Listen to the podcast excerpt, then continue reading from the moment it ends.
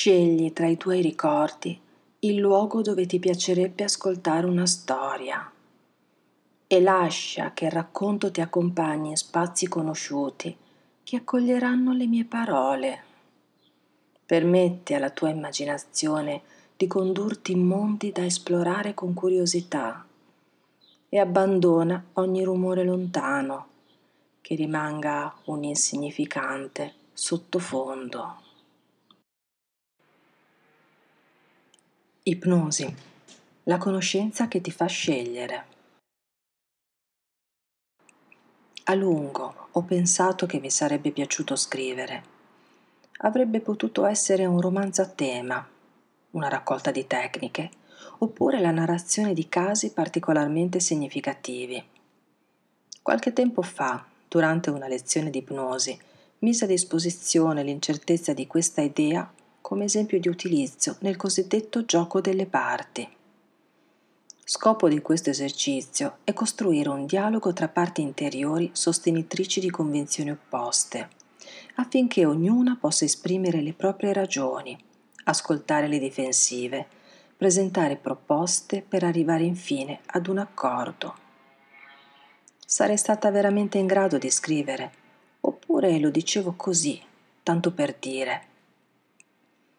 Identificai la parte volitiva, la contrappose a quella che si presentò con atteggiamento svagato e la risposta arrivò subito chiara. Avevo argomenti opportuni, ma avrei compreso come utilizzarli solamente dando voce ad una parte sentimentale di me.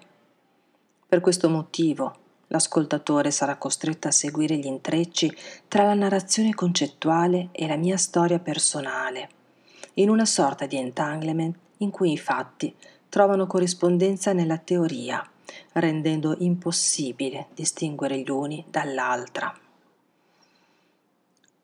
Estendo il mio ringraziamento a tutti coloro che hanno percorso con me questo cammino, compagni di studi, colleghi e a quanti si sono affidati alle mie strambe parole. Noto spesso l'abitudine di considerare gli esseri umani uguali tra loro ma nei racconti della propria esistenza, a ben ascoltare, le somiglianze sono davvero poche. Eppure spesso ci obblighiamo in percorsi già segnati, verso realizzazioni preordinate, in forme più o meno conosciute, al di fuori delle quali ci sentiamo un po' sperduti. Per quanto sia necessario condividere regole e linguaggi, sarebbe utile diventare il più presto possibile consapevoli della complessità esistenziale che coinvolge l'uomo e il suo mondo. Preferisco uscire dalla regola della causa-effetto comune e uguale per tutti, dall'idea sbrigativa che siamo esseri complicati.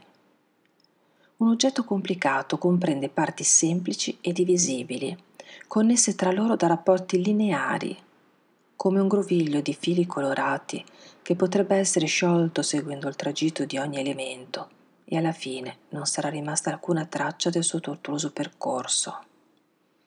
L'essere umano è complesso, non complicato, e la complessità contempla intrecci inestricabili che seguono la logica degli eventi e dei comportamenti. Il mondo è complesso in ogni ambito, sociale, culturale, scientifico. Le situazioni cambiano più velocemente della capacità che abbiamo di comprenderle e gli eventi accadono in maniera caotica, lontani dalla rigorosa coerenza. La complessità necessita di un pensiero complesso, che sia in grado di comprendere il molteplice e il contraddittorio, in cui la considerazione del movimento prevalga su quella di stabile struttura, della dinamica flessibile su quella lineare, del procedimento logico per derivazione sul nesso causale che lega l'evento al fatto. Sarebbe opportuno che le nostre aspettative fossero approssimative e i progetti solo abbozzati per aggiustare il tragitto a seconda degli accadimenti, a secondare le implicazioni di nuove conoscenze, continuare a motivarsi con inaspettate passioni. Ciò che è senza ambiguità e senza contraddizioni coglie soltanto un lato delle cose, afferma Carl Gustav Jung, mentre Edgar Morin suggerisce l'utilità di immergersi costantemente nelle acque del dubbio. Detto con altre parole, occorre rendere funzionale l'incertezza partendo dal presupposto che la conoscenza sia sempre e comunque provvisoria e che esista un mondo anche al di fuori delle proprie percezioni sensoriali. All'interno di una stanza buia come la pece, si trovava sdraiato un enorme elefante addormentato. Un gruppo di persone che nella loro vita non aveva mai sentito parlare di un simile animale doveva scoprire che cosa fosse l'oggetto misterioso. Poiché l'oscurità impediva di distinguerne la forma, le persone toccavano l'animale per farsi un'idea. Il primo toccò la zampa del pachiderma e disse Certo, è semplice. Si tratta di un'enorme colonna. Il secondo, che palpò l'orecchio, esclamò Ma che dici? Si tratta sicuramente di un enorme ventaglio. Il terzo, che afferrò la proboscide, sentenziò Ma siete impazziti. Come può essere ciò che dite? È fuor di dubbio un serpente. Quello che abbrancò il dorso dichiarò Io penso che abbiate le traveggole. Come fate a non accorgervi che si tratta di un enorme trono? Quello che toccò la testa disse Non sono d'accordo con nessuno di voi. L'oggetto in questione è indubbiamente una caldaia. E così via. Poiché l'opinione di ciascuno si basava su un'esperienza frammentaria, vennero fuori tante definizioni diverse quante le diverse parti toccate del pachiderma. Ciascuna persona credeva di aver capito che cosa fosse l'oggetto misterioso e siccome ognuno sosteneva la sua opinione, cominciarono a discutere animatamente. L'oggetto misterioso rassomiglia a questo? No, a quello. Non rassomiglia a quello, ma a questo. Ma quando venne accesa la lanterna nella stanza, videro l'intero animale e compresero che ciascuno aveva posseduto solo una parte della verità confondendola per la totalità. Il dito e la luna di Gianluca Maggi. Il fatto che io una cosa non la veda non significa che non esista.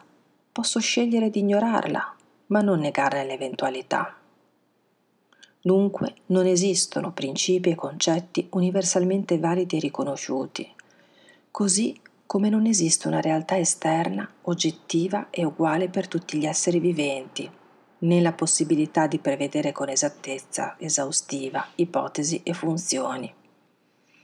L'essere umano impara dalla propria esperienza e ne ricava regole personali, valuta e decide in base ad asserzioni imprecise, parzialmente vere e parzialmente false, a volte contraddittorie e sovrapposte. È di solito questo l'ambito entro il quale decidiamo della nostra vita, sia che abbiamo spazio per pensare e valutare, o che ci troviamo nell'urgenza di tempi ristretti. Credere che esista la risposta esatta è illusorio e la genialità di alcune scelte dovrebbe farci capire di chi o cosa possiamo fidarci.